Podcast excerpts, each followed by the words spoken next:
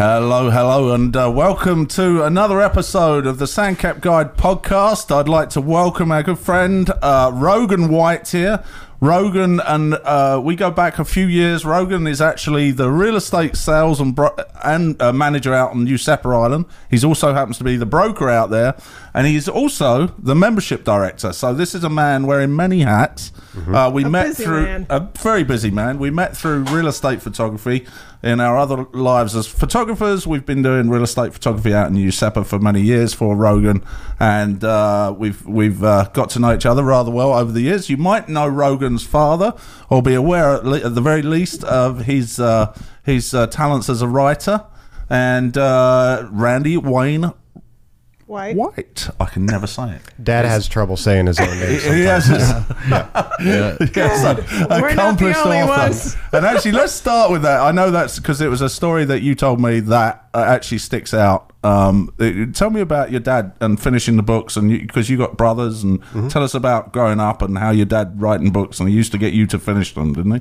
Oh, tell yeah. us, tell us that story. No, it, it was a blast growing up. Uh, Dad, he's a fantastic author. Uh, he's always been uh, a skilled wordsmith.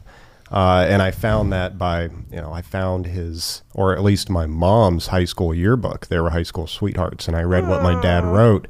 And they were complete sentences, and they made perfect sense. And For a boy in it, high it school. flowed, and so that was uh, eye opening for me to see that. Oh okay, so this talent is something that existed. Right. You don't just create it, but Is he from uh, Ohio? Where did he go to? originally from Ohio, That's yes, and moved down here in the uh, mid '60s. Gotcha. So he Um, went to high school here or high school in Ohio? No, high school in Ohio. Right. And when he turned 18, uh, he went out on his own and ended up uh, living around Fort Myers Beach, actually near the uh, the shrimp boats there. Yeah. And he started working for the uh, Fort Myers News Press, and among other things. But when we were growing up, he was a travel writer uh, for Outside Magazine, um, Reader's Digest, Men's Health, Men's Journal, you name it.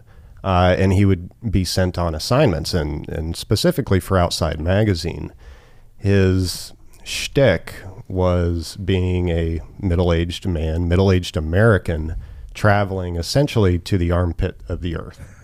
so he would go on assignment, assignment in really bad places Really? and just kind of fumble through them and you know there there would usually be a focus and it was really some of the best writing of his that I've ever read Really? and I, I think that it really exists his monthly articles for outside but he would find an excuse or if, if the assignment was safe enough and if he could get my brother and I out of school he would take us so we spent a month in Australia we went to South Africa we went all over the place with him wow. and all along, he tried to in- involve us in whatever he was up to. And he's busy. I mean, he was running fishing charters. three- Right, because that was his other life too. Was actually was as a Uh, charter fisherman. in Tarpon Bay Marina before uh, it became a federal pr- Right. preserve. Yeah. Um, it was a functioning marina with liveaboards, fishing guides, fuel, Yeah, and, and- and, all the And rest. your dad so was that one of those. Yeah. that's where he guided out of. So he was fishing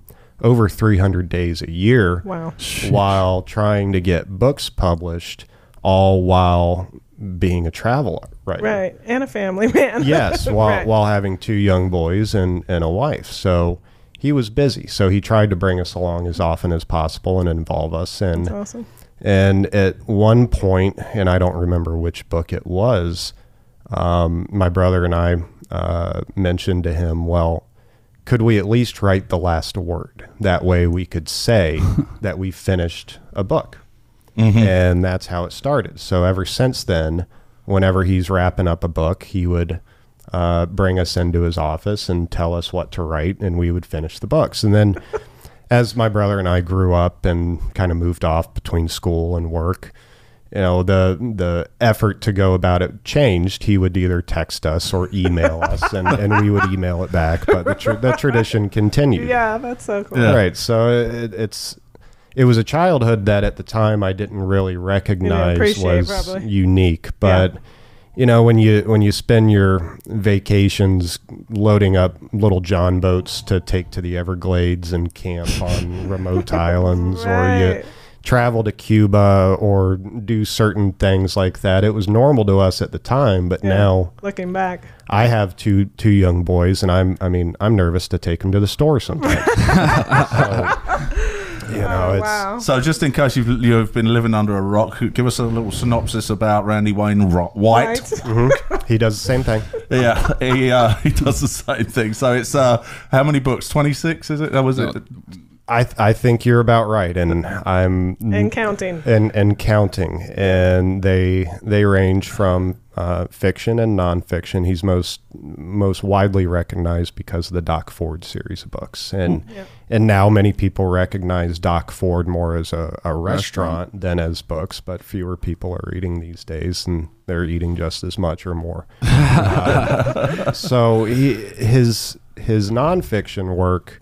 Uh, he has a series of essays out uh, through it's four or six books, I forget. Uh, but the nonfiction essays are reminiscent of his uh, days traveling uh, Gotcha. as as a travel writer, and he's he's done some very interesting things. He he knows a lot of very interesting people, and these very interesting people have been involved in our lives from the start. And again, it was one of those situations where everything's normal, but you know when you're eight years old and you go to Cabbage Key and John Kennedy Jr. and Robert F. Kennedy Jr. pull up on a on a Oh Scarab cigarette boat to have lunch with you. That was normal to us. Right. Wow. Today we look back and it's just like, what in the world was Dad doing, rubbing shoulders with those people? Right. Yeah, That's seriously, so that's, incredible. I and have- uh, Doc Ford is actually one of the characters in one of the books. Right. So- and what I yeah. like about your dad's books is he they're fictional books, but then he interweaves the real locations and things and uh, about this this area. So Right. They they're set in uh, the Sanibel Captiva uh, Islands. Right. Uh, although you know different names. Changed his name. Dinkins Is- Bay is in fact Tarpon, Tarpon Bay. Bay, right. Uh, but they always go somewhere else, and and it's typically themed around locations where he's traveled. Central South America. He spent a lot of time uh, in Central and South America in the 80s and early 90s. And so he he brings his books back to those places. Right. Well, fantastic. Do, fantastic. do you know a Captain Mike Fury? Fury? Yeah. It sounds familiar, but I can't place it. Okay. My my best friend in college, his father was a fishing guide around the same time as your dad. He he also claims that he helped uh, he helped give your dad the idea of Doc Ford. Well, he, he very well could have. I think they were editors on the newspaper or something together. Really? Yeah. I'll have to ask him about it. I, Yeah. I had the the name does sound familiar. I just couldn't. He was a place it. captain, a fishing guide on Sanibel since before the bridge was here. So Really? he was here forever. Yeah. Well, it's it, that network, the the fishing guide network, whether it's today or It's still the same, 10, isn't 20 it? years Yeah. ago, it, it Close it's always knit. been a tight knit group. Really? Um, and especially back then, I mean, Mm-hmm. all those guys were struggling for business. It was before, you know, of course, Internet. Sanibel really lit off. So Yeah. Mm-hmm. When when Dad got into that business, it was not in an effort to become a fishing guide. In fact, he wanted to be a historical charter boat captain, shelling, sightseeing, dolphin tours, stuff that a guy from Ohio could do. right. Right. Um, the or industry couldn't do. the industry wasn't that kind though. So when he got connected with uh, Tarpon Bay Marina, um, they were aware that he had a boat and he had a captain's license and he was willing and able to take shelling and sightseeing charters. But the owner of the marina called him up with his first charter and said, "I have four guys from Ohio and they want to catch snook." And Dad said, "Okay."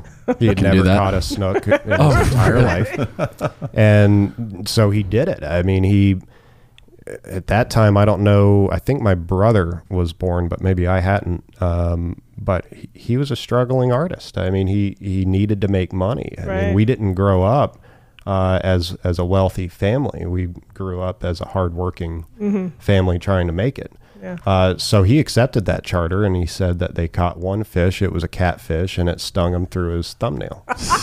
and and that was Dad's introduction into into fishing, Fishing. charters. Three hundred. That's so funny because the first time I ever went fishing here when we moved here, and I think it must have been 1999 or whatever, we got a small crappy boat that we went out fishing, and I asked a fishing guide. Uh, oh, I came back in. I was working at Sanibel Printing Graphics, and they had a printer as a part time uh, fishing guide, and I came back in all excited because I'd caught this catfish, and he's like. He said, "Nick, that's awesome." And he said, "You know when you you know how you know if you're in the wrong place for catching fish?" And I said, "No, how's that?" He said, "If you're catching catfish." That's So, yeah, but it's uh, yeah, fascinating story. And please, uh, uh, if anybody knows of anybody on the islands um, that that could share in any of these stories, or would think that they might be a good guest, or know somebody that might be a good guest on the podcast, please leave some uh, comments in the description below.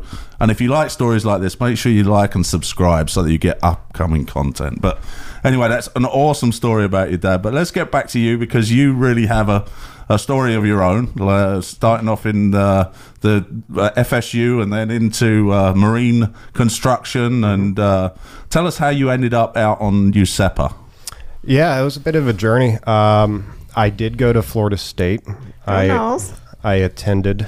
As did Max. I Yep. wouldn't say I studied at Florida State. I went, uh, and I I really had no direction when I went, other than that's what society said you did after Right. high school. Uh, So I did that. Um, but in 2004, Hurricane Charley came and tossed a lot of things around here. And I was back home around that time, and my best friend growing up had been working for our friend's family business, uh, and that was marine construction. So my buddy was telling me about driving tugboats, doing dive work, running excavators, all sorts of fun stuff. And I just thought, why in the world would I go back to Tallahassee when this opportunity's here? And the opportunity was a poorly paying hourly job of, of hammering nails and toting Sweat really, really cuts and heavy bruises. lumber, but Hammering your finger. but the benefits were all the fun things that we got to do, like running heavy equipment and getting on uh, scuba tanks and you know diving in really dangerous conditions, and that was fun. So uh, I I worked in that industry for a couple years and did a lot of things that I never would have expected I, I would be able to do as a 23, 24 year old. Yeah. I I mean I. I, I pushed a hundred foot long barge full of firework, fireworks to Marco Island for the, the Fourth of July fireworks show. Oh my goodness. uh, on a tugboat that I had never run before because it had just been delivered from New Orleans. oh wow. And I mean, that was sketchy at best. Yeah. Um, but it all went smooth, and I got to watch a fireworks show uh, from the wheelhouse of a tugboat Oh, only wow. about 30 yards away from the barge. I mean, cool. it, it was remarkable. Um, and after that, uh, I actually, for a couple years, I was a fishing guide. Oh. And, and that was a target of mine growing up because dad was a fishing guide and I just saw how much fun that could be. And Yeah. Get a boat, take people fishing. It'll be great. and well, the it's not- reality. it's not great. It's not great. No, it's, it's it's not great. It's it's hard, Work. hard, hard work. There's a lot of pressure. It's dependent on the climate, Yeah. both economic and and weather related. And it's a job, and if you Yeah. don't do it, you don't make money. So that novelty wore off after a couple years. And uh, I I bounced around a couple different places, but I, I ended up in the uh, law enforcement academy uh, when I was single and had a chocolate lab living on Pine Island, I, I went through the law enforcement academy. And my target was to end up in FWC Right. Right. because I've been playing in the woods and on the water all these years, and I found all sorts of different ways to break the law. So why not find a way to Fish and wildlife things? for those that don't know. Yeah. yeah. So um, yeah, assign me a boat, a four wheeler, and and pay me a nominal sum, and I'm yeah, I'll do it. I mean, for me, it's never really been money driven. It's it's been fun. Right. Um, so I went through the uh, LE Academy, and I graduated from there, and I started the application process with the state. And at the same time, I was working nights for a private armed security company to to build up my resume for LE. And because I was working nights, but I had open days, I wanted to fill up my days. And I found a Craigslist ad uh, for a bellman on Useppa. Really? And so describe what tell everybody where Useppa is since, since we haven't actually said where the yeah, relation to Useppa is a hundred acre private island uh, that's about a 10, 15 minute boat ride west from Pine Island. Uh, it's situated just east of Cabbage Key. Uh, if you've ever been on Cabbage Key at the restaurant and looked across the channel at the big white houses on the island across the way, that's Useppa. Right. Uh, so We'll put we'll flash up a map here for so that people can see. right. so So, it's- the Bellman. That's right. So it's it's a private island club that caters both to residents of the island as well as a, a, a collection of non-resident members, kind of like a country club, but thankfully without the golf. Um, and and so there is a need for a bellman, you know, somebody to schlep bags.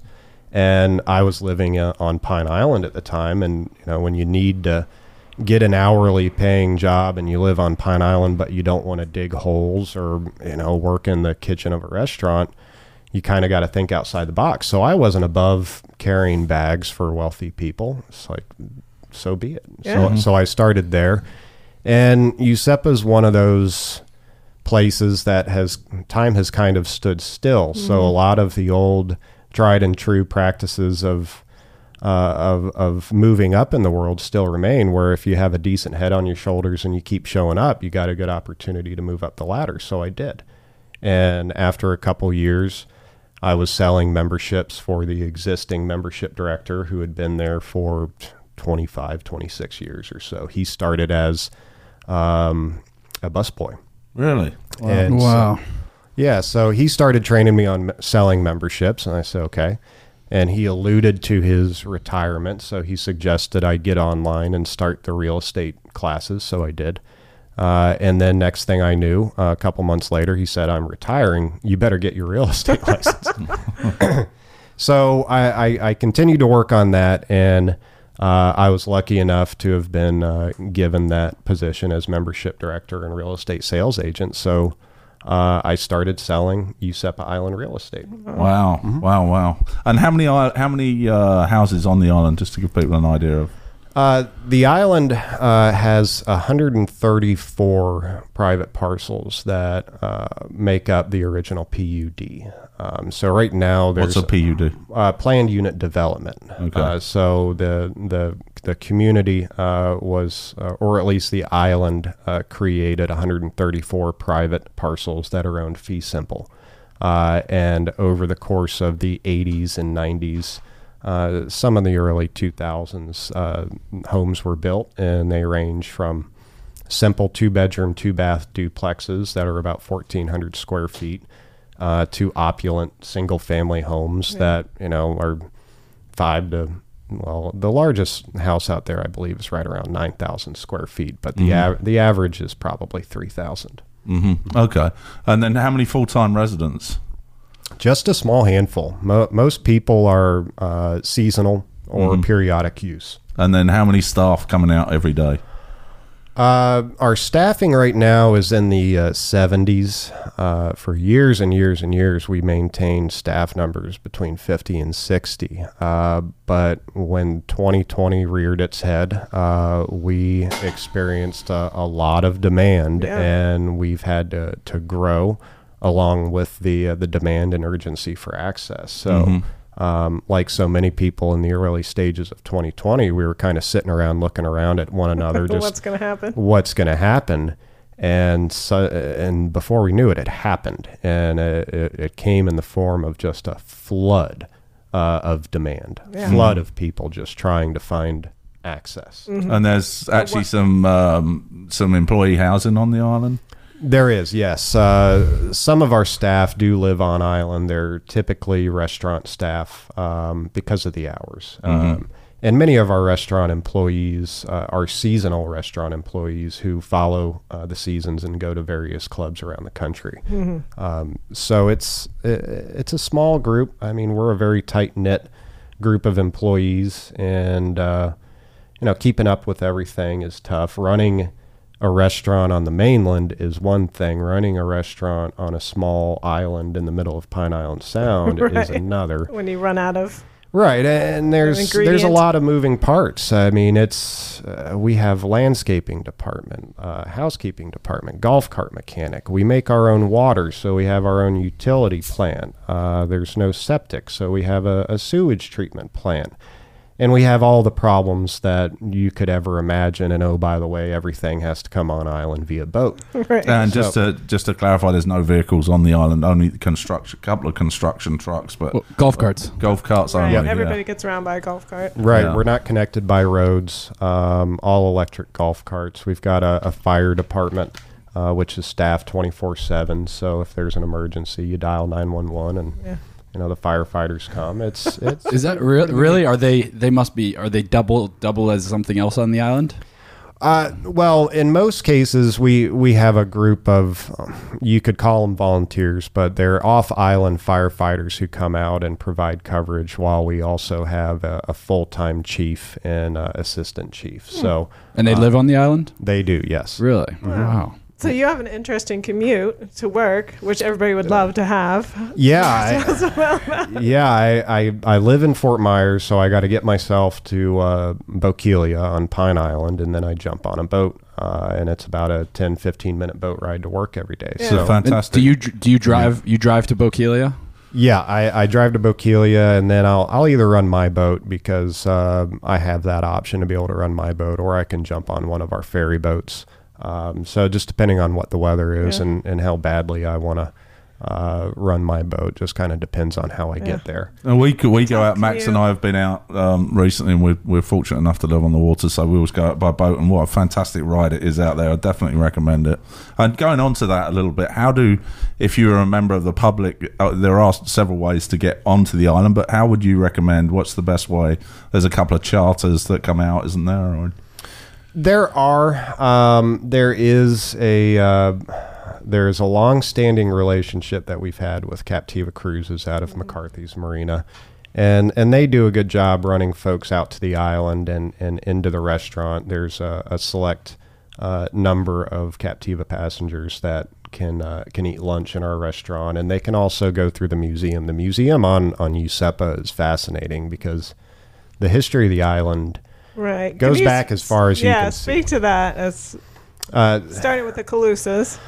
You you can follow it back, um, and I don't really know where to start other Yeah. than uh, there's a presence of archaeological middens on island, commonly known as uh, Calusa Indian mounds, or they're at least attributed to the Calusa Indians because Right. they're the last archaic civilization to have been really credited for use of, of those Indian mounds. But Mhm. And it's uh, basically shells that they. it's uh, correct. Uh, it's a collection of, of shells, which they they use the shells for both uh, food source as well as tools. Mm-hmm. Um, and over thousands of years, you collect enough shells, and you have some pretty significant piles. But the mounds also doubled. Uh, of course, as elevation for, Right. for disasters, and and I believe there was also some religious significance, and you know, get you closer to the gods the higher you are. So, and oh, by the way, you also have some protection from hurricanes. So, Yeah. uh, those Indian mounds are on Useppa, and it's actually the reason why Useppa has the highest point in elevation in all of Lee County. Right. Really? That's true. correct. That is an I interesting thought that fact. was not a Mm-hmm. trivia question.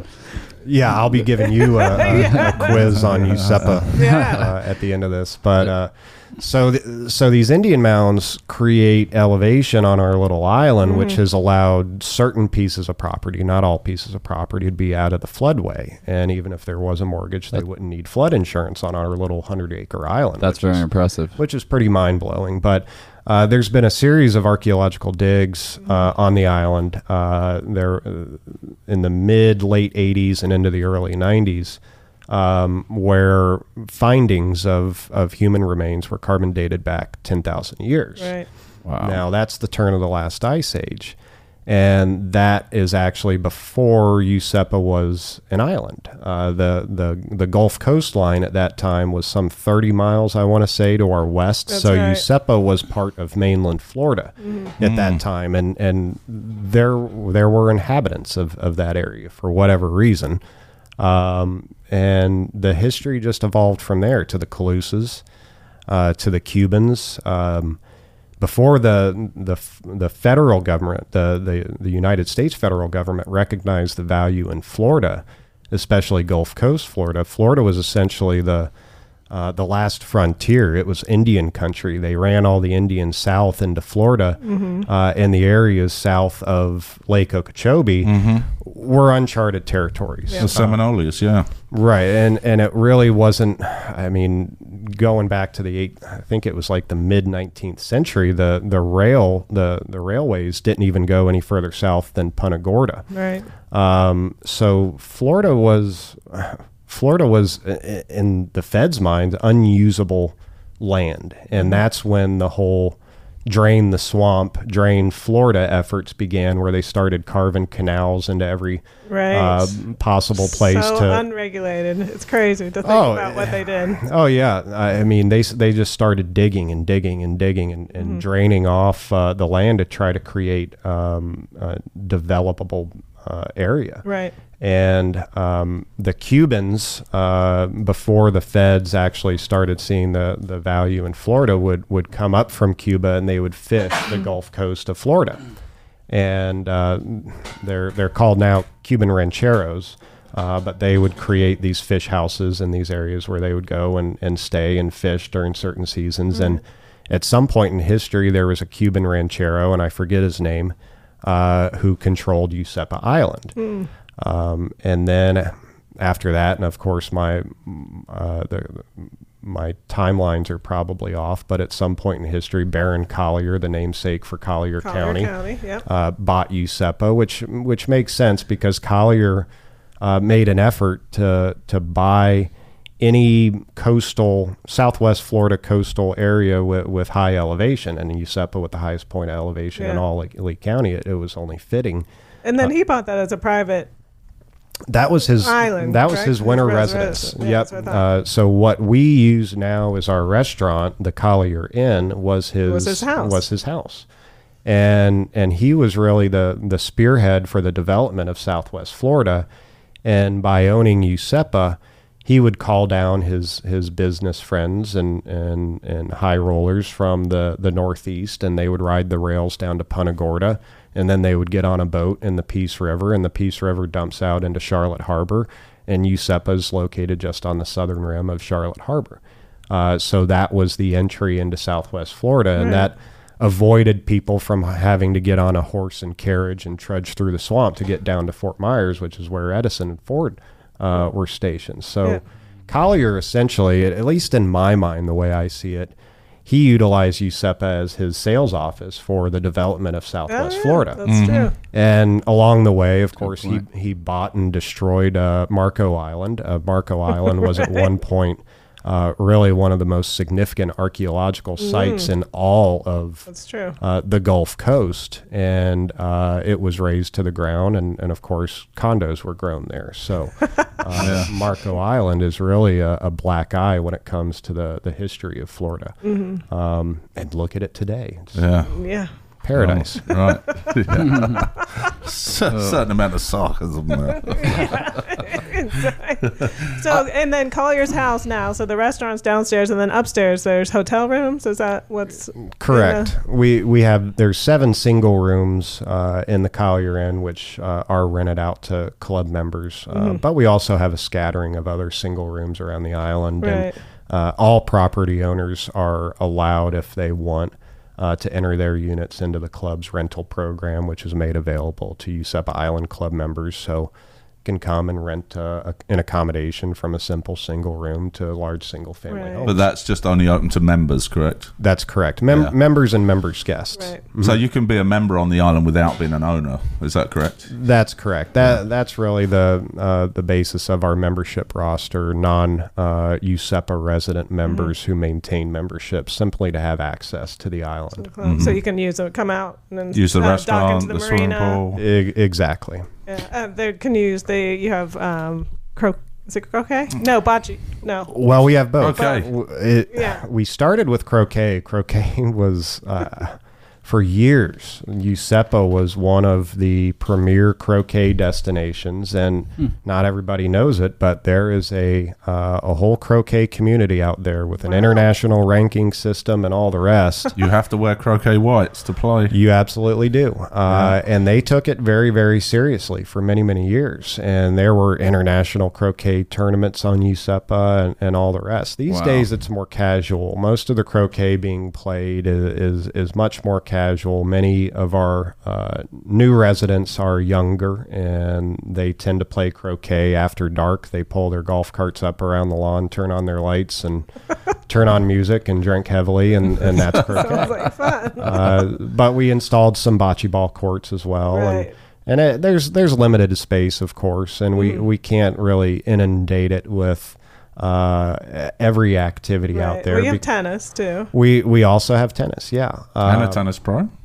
yeah. There there is a tennis pro that'll Yeah. come out there during during seasons. So we we try to cover as many realms as we reasonably can. And, and at one point, there was actually a couple of golf holes on the island, wasn't there? Right. It. I want to say it was in the mid twenties into the into the thirties. There was, I think it was like a nine hole golf course. Oh, uh, wow. Really? out there. And you know, back then, I, I, I mean, between the golf and, and all the shooting people did, uh, if it wasn't upright on two legs, it had a bullseye on it back then. Uh, so a lot of sportsmen and women would come down to Useppa uh, to target tarpon.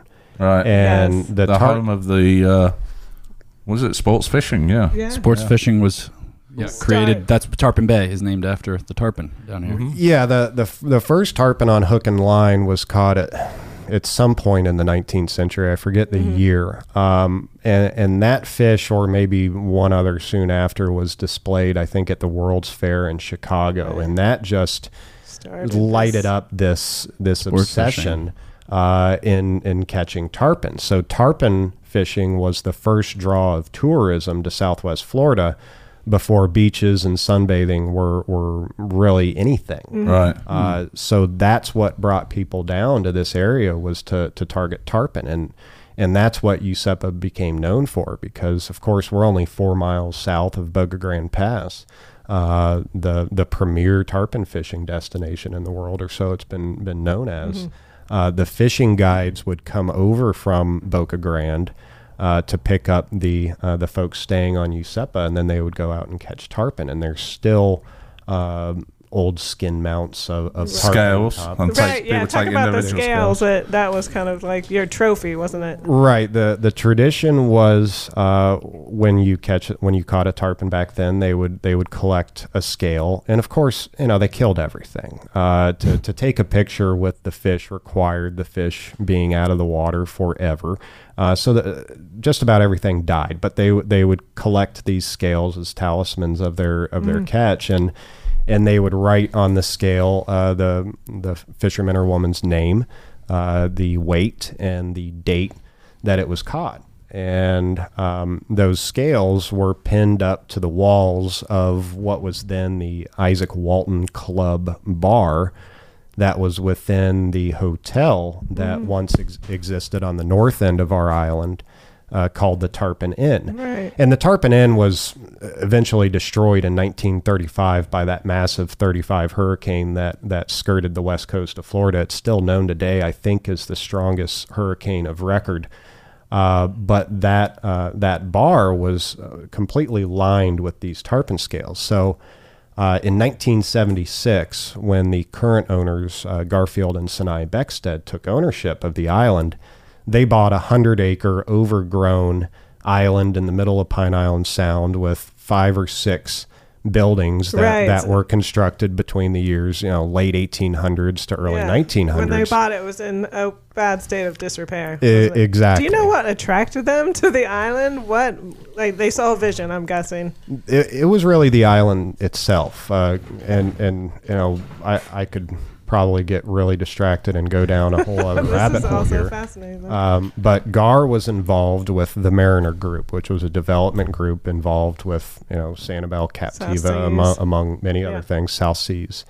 Uh, and uh, they were uh, the Mariner Group at one time owned Useppa, and that's how Garfield became aware of what Useppa was, and that began that began his obsession. That it, it became his life's obsession to uh, develop and turn Useppa into what he saw in his mind's eye, uh, which was essentially an island paradise. Um, they they truly fell head over heels in love with the history, the ambiance, and the I- environment of it, and their ultimate goal was to preserve it while also being able to to share it with others. it, So right. so the development of the island was done uh, in an effort to preserve the history, to preserve the environment, uh, to not overbuild. Yeah. Uh, and there are protections in place in the restrictive covenants uh, that would hopefully prohibit some other entity out there uh, in targeting Useppa. And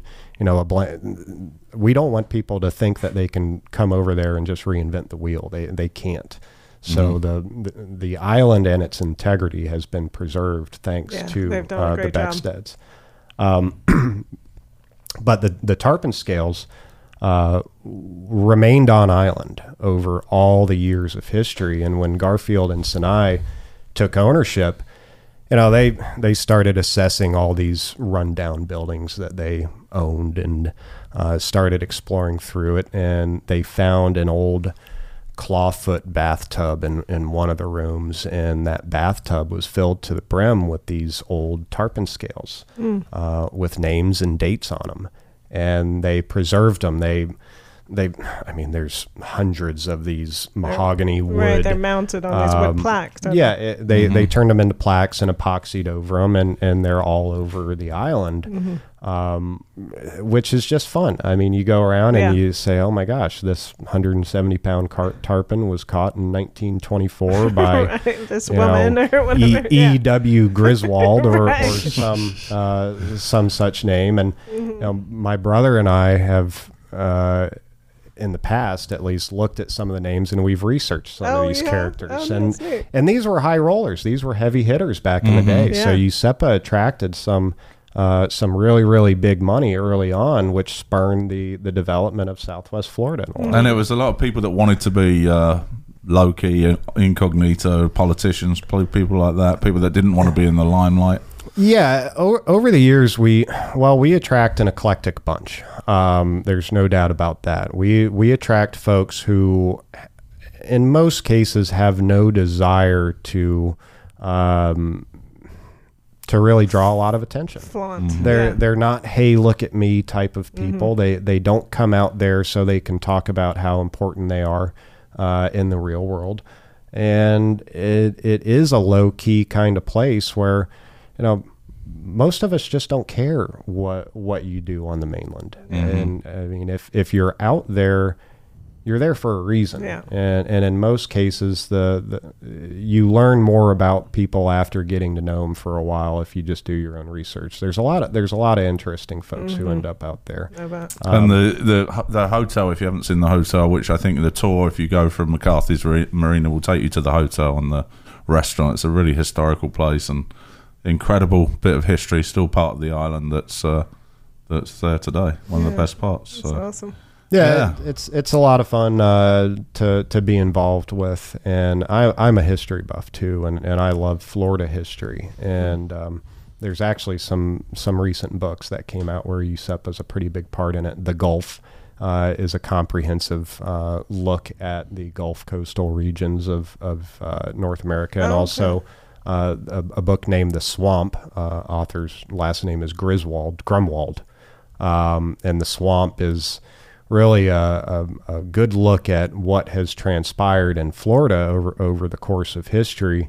Uh, and of course, a big topic uh, in our state is is is water. You know, our, our clean water issues, and there's a reason why we have water issues, and it started back in the uh, the mid 19th century when people started looking at Florida as you know a, a real gem, and when the efforts to develop Florida south of the lake started, you know, they started digging canals. Yeah. And I'm sorry, but that was the start of our water issues. Mm-hmm. It's it's it's been blamed on it on big ag because they're the most um, most obvious, I guess, benefactor or, or person who or entity that has benefited from Yeah. the the region south of the lake and And they're know, still in existence today, I guess. and the they're sugar making cell. money. But Yeah. you know what? I I, I think Big Mouse, uh, Disney, uh, has just as with has just Big as Mouse. Much, ha, has just as much to blame because they're right up there in the Kissimmee Delta and water flows south. Mm-hmm. Um, you know, but the the the existing communities uh, that wouldn't have existed if not for uh, dredging. Cape Yeah. Coral is just one example True. Cape Yeah. Coral is Um, a whole story on its own. Yeah. we have um, we have manipulated the environment and the landscape over the course of 150 Mm-hmm. Right. years to And we're paying the allow our, now. yeah to allow ourselves to live in these gated communities with these manicured lawns Mm-hmm. that are overwatered, over fertilized year round. To sit back behind your computer and blame Big Ag. Yeah. So it's Good it's a, it's a it's a collective problem. Right. It, it, there there there's no one entity that, that Yeah. is to blame.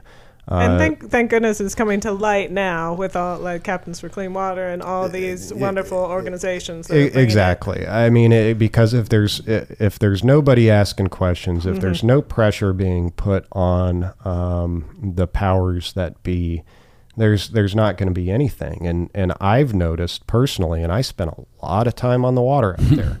Uh, ever since the the water issues have become a political topic of conversation, things have changed. Yeah. Now they're they're they're not vocalizing it or, or or making it known to everybody, but for whatever reason, over the last couple of years, our water clarity has been better. Yeah. and it's, a lot of it is to do with the colonel that's in charge of the um, Army Corps. Army Corps of Engineers. Well, he just retired. He just retired, and they've just handed over to another guy that's just taken over in the last couple of months. And I think they've done a good job of changing. There's definitely a change, and I think we can mm-hmm. even see it in our backyard. You can look into the river water, and it's definitely been clearer over the last couple of years than, Yeah. than it was before. So, something's changed, and you know there there have been drastic changes over the decades that I've grown up fishing Pine Island Sound. I mean the the depletion of the turtle grass beds is is the most obvious to me. I mean when when turtle grass starts going away, there's a reason. Uh, the depletion of of healthy uh, oyster beds uh, is another sure sign. I mean the mouth of the Caloosahatchee River, even when I was growing up uh, was littered with uh, living oyster beds, where now they're just dead lumps, basically. Um, it and the Sanibel Captivus or the the Sanibel Causeway Spoil Islands certainly uh, redirected flow. And and and just change things. You know, there's Trout. there's, there's a there's a domino effect uh, of of every manipulation of the landscape and the environment, and it takes a while for that to catch up. So um, we're I think experiencing the the results of uh, over 150 years of just uh, full court press development Yeah. and and yeah, it's it's starting to catch up, and you know we're we're smart to get on top of it or Right. to try to reel it back in, Yeah. uh, to try to salvage it. Now, hopefully, the solutions um, solve more p- problems than they create, um, and and that's going to be a, a constant battle. Um, Yeah, just check. Make sure you check out the Captains for Clean Water, and there's a lots lots of other organisations out there. If you want to get involved, it's a great cause and something we're passionate about. So definitely look into it if it's something you're interested in. Yeah. I have a question. Is all the buildings being white, is that an ordinance or is On that Useppa? an unspoken rule on Useppa? That's an element of, of our restrictive covenants. So there there are architectural guidelines as well as an architectural review board uh, to oversee what is done with the buildings out there. And one of the uh, architectural restrictions is that buildings must be a shade of white in color. Uh, There are there is one house out there that is yellow.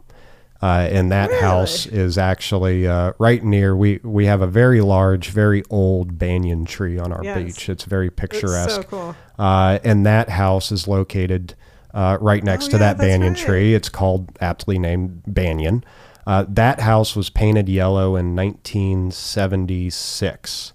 Um, the deed restrictions or restrictive covenants were put into effect in 1978. Uh, so that house was grandfathered. It's it's Was that in reaction to a yellow house being put there? you know, I don't know. Really? Um, you know, well, that I, I guess another alternative to a shade of white would be natural wood siding. We we have two houses out there that uh, have I, I think it's cedar uh, siding, so they're brown.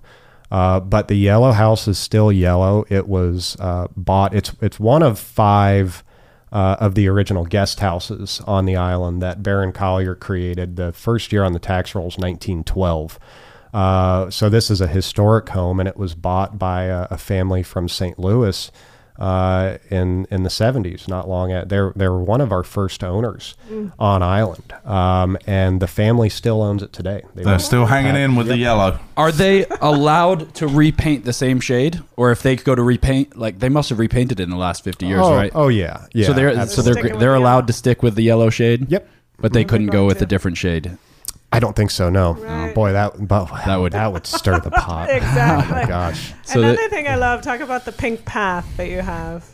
the the pink path uh, the pink promenade pathway uh, has been out there really since Collier's years. I don't, I don't know when exactly it was installed, but it's the main thoroughfare or, or walkway Yeah. from the north end of the island, and, and it goes direct to the Collier end. And and in more modern history, it was continued all the way to the south end of the uh, to the island. But uh, this this pink colored concrete It's like a sidewalk, I guess. Right, it, and I could probably make some stuff up, but I, I, I believe it was it, it was created with coquina shells, and there was a pink hue to the coquina shells when it was made, so it has this pink color. Yeah. Um, and uh, the the historic pathway is still there. I mean, it's cracked. There's all sorts of trip hazards, and it's a common topic of discussion in Should annual town it? hall Right. meetings. But it's a part of history, Yeah. and and It's charm. our, our our goal is to preserve history. So we don't want to rip up the hundred year old pink path and lay down an, uh, a new modern pink path. Although the attorneys would probably appreciate that. right. and you can't have the golf carts on there, correct? So you can just, is that right? Well, yeah, there, there's walking. portions of the pink path where golf carts are not allowed, but the, the more modern southern pink path uh, Oh, is a golf cart uh, road, I guess, if if you will. Right. So And Uh, then somebody has done like vegetation markers too, which I love. You can walk the path and see. Yeah, they're- identify the. it's like a self-guided uh, botanical tour Yeah. where there's signs. that it really helps me when I'm on real estate tours and people ask what kind of tree is that, and I just just glance glance down. down. at the sign and act like I know what I'm talking about, or I just make something up. Right. So you got the museum, you've got the uh, you've got all the uh, the botanical walk, the historical walk. You've got one thing that we didn't talk about is there's an avid uh, sail, sailing racing community there that does a weekly race around the island Yeah. during season. What sort of boats are they there? This is about the extent of my knowledge of these sailboats. They are Marshall cat boats. Okay, Marshall Cat. They're not catamarans. they're just like monohull, Yeah. maybe 20, 22 feet long. It And took me a couple it very years- seriously. Yeah, they, they, they love to sail. There's no doubt about it. And and and much of our population uh, come from the New England, and that's a big sailing community. And and of course they uh, they brought it down to Useppa, and over the years. Uh, every winter season, the the property owners pull their their cat boats out of storage, and they uh, put them on anchor buoys along the eastern shoreline, and they have uh, regattas every Saturday. Yeah. so they just race around the island. Is that what they do? Or they I mean they they set up buoys out into into Pine Island Sound Mm. and they they race each other and then they get drunk afterwards on the beach. and it's incredible. These are all exactly the same boats, and we were lucky enough to go on one of the races. And uh, it's incredible how far ahead some of these people get away from the pack. I mean, they're they're quality. So I don't know how they do it. It's The- all the same boats, and they're There Practice. is there there are some folks out there who come from a lineage of competitive sailors Mm. and um, the I I guess the com- the the sailing competitiveness in, in New England is um, is, is pretty intense. So Right. these are these are known families where you know they take it. It, pretty it's outside of my it's it's outside of my realm. I never the only sailing I ever did over the years was when one of my my buddies, my best friend growing up, Kyle, he's the one who got me into marine construction. And we we liked finding fun things to do on the water. And most people would think, well, sailing it doesn't really strike me as something a couple 22 year old guys who push 100 foot long tug or barges with tugboats and do all sorts of stuff would really fun find fun. But when you have a 25 foot junky sailboat and you wait specifically until the worst summer squalls spool up to go out sailing is fun i mean sailing is Fun? fun uh, when, when you when you do it that way Yeah. and, and so that that's my sailing experience most of the time i like to have some sort of combustion en- engine underneath me or, or behind Yeah, yeah, I'm with you. I'm with you. yeah Much easier that way, isn't it? It's Yeah. so fascinating. Oh, we're going to have some content coming up. We've got so much stock footage of the islands that Max and I should definitely go out there and make a film about the islands. So make sure you like and It's just subscribe, so and then we'll, beautiful. we'll I mean, be you can releasing imagine something. The tropical, it is tropical paradise. The palm trees with the white houses and the pink path and Oh, the, oh. the you tall you would have a you you absolutely should come out there and do a comprehensive overview of Yeah, we where should. where you could talk to property owners, you could talk uh, to a variety of people out there, and Yeah. you know you you would have some great stories. some great content. I mean, yeah, we should do it. We should do it. my uh, my broker, my boss, uh, and I oftentimes are just sitting You out need there. to write a book. We do, yes. It, it would be You a could do the last bestseller. couple of words. right. you can do the last sentence of the book. But we we probably say to one another at least once or twice a week, you just can't make this stuff up. Right. No, I bet. I mean, I bet. Because we we navigate our way through one totally unique situation just to be blindsided by For the, next. Yeah, And what happened two weeks ago is already forgotten. Right. Yeah. It's incredible But that, one interesting fact: it was a training ground for the Bay of Pigs. Is that That's correct. I've So at, at some point in the 60s, the CIA or the feds got some semblance of control. Maybe they owned it. I, I forget. Uh, but they used Useppa as uh, the environment by which they would train the uh, the Bay of Pigs like, invaders, Invasion, the, yeah. the the troops who who went into Cuba. And you know my my recollection of the actual history is a little dim. Um, but they housed these individuals on Useppa as though it was a mock invasion because the environment was about right. And I don't know exactly what it is they did. It didn't turn out well, we'll leave it at that. right? But but it, th- they they were there. They were there for sure. Yeah, incredible history. Oh my um, yeah, yeah. it's- it goes on and on and on, Yeah, and we, we should could talk for definitely we definitely need to make a video about the place and and uh, so look out for it on the channel. Max, I understand you got a couple of questions. here comes How did you trivia know? Time. How did you know? you ready for trivia? All right. Well, yeah, every you day guys, I get trivia. you guys uh, managed to answer some of my trivia questions already. Oh, good. So As long as it I had to recall. edit. I edited one of them on the fly. But uh, my first question was after Baron Collier. Rogan, you got to what, write it down because Laurie's Uh, been known to cheat. So co- You're cover- not going to cover need to the write this answer. one down. Okay. Okay. A- After Baron Collier abandoned the island, it was used as a military base in this swine-based invasion in what country? Bay Oh, Pigs, okay, we Cuba. got it. Bay Bad of Pigs, Cuba. pigs. All right, That's well- one gone. Thanks for giving the answer Ruining away, it mom. away, yeah. Mom, I, we made it. We made it 53 minutes without you giving away an answer, and you ruined it at the last second. Sorry. All right, and then this one I had to edit too because we talked about Baron Collier already.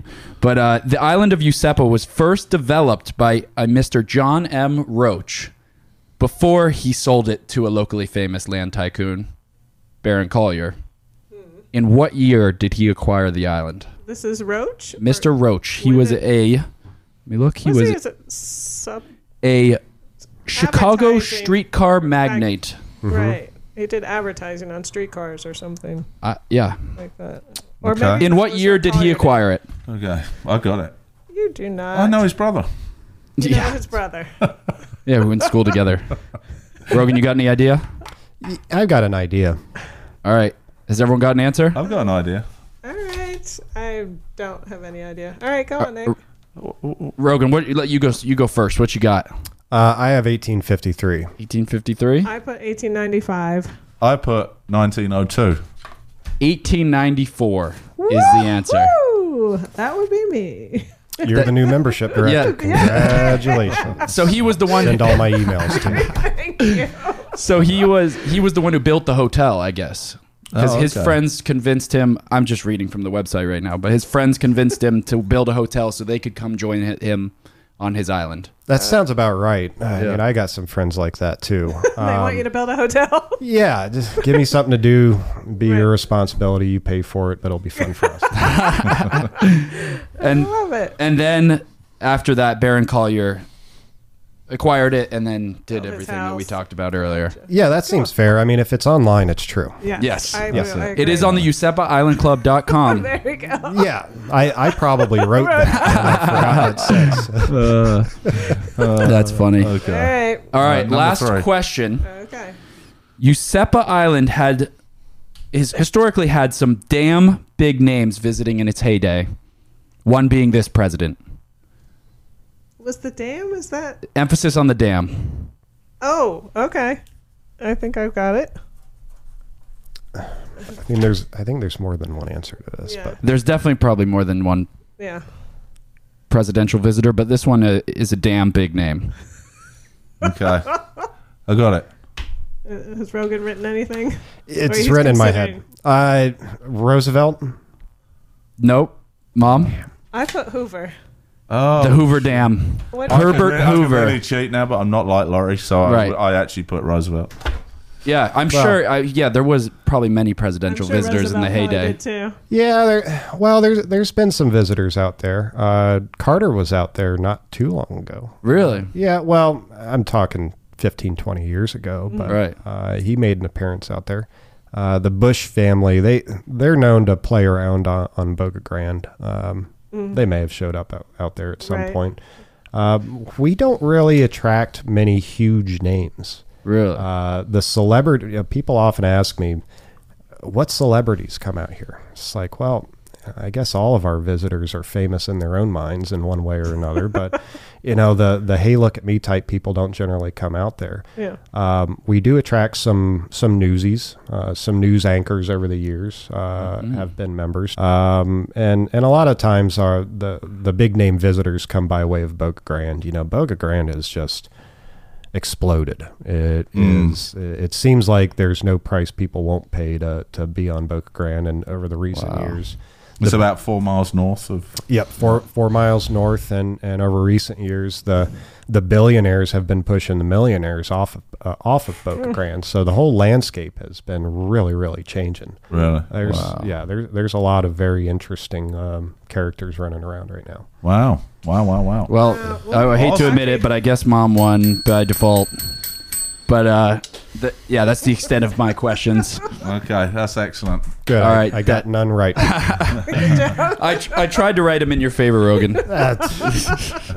Try a little bit harder. Well, All right, thank Dad, you so much off. for joining us. Uh, Much appreciated, and we Yeah, should do it again great. sometime for sure. Absolutely. Thanks for Um, having me. and once again, make sure you uh, mention in the comments below or drop us an email. What's the email, Max? Uh, the sandcapguide at gmail.com. If you've Yep. got any ideas for people that want to come on the uh, podcast, we'd love to hear from you.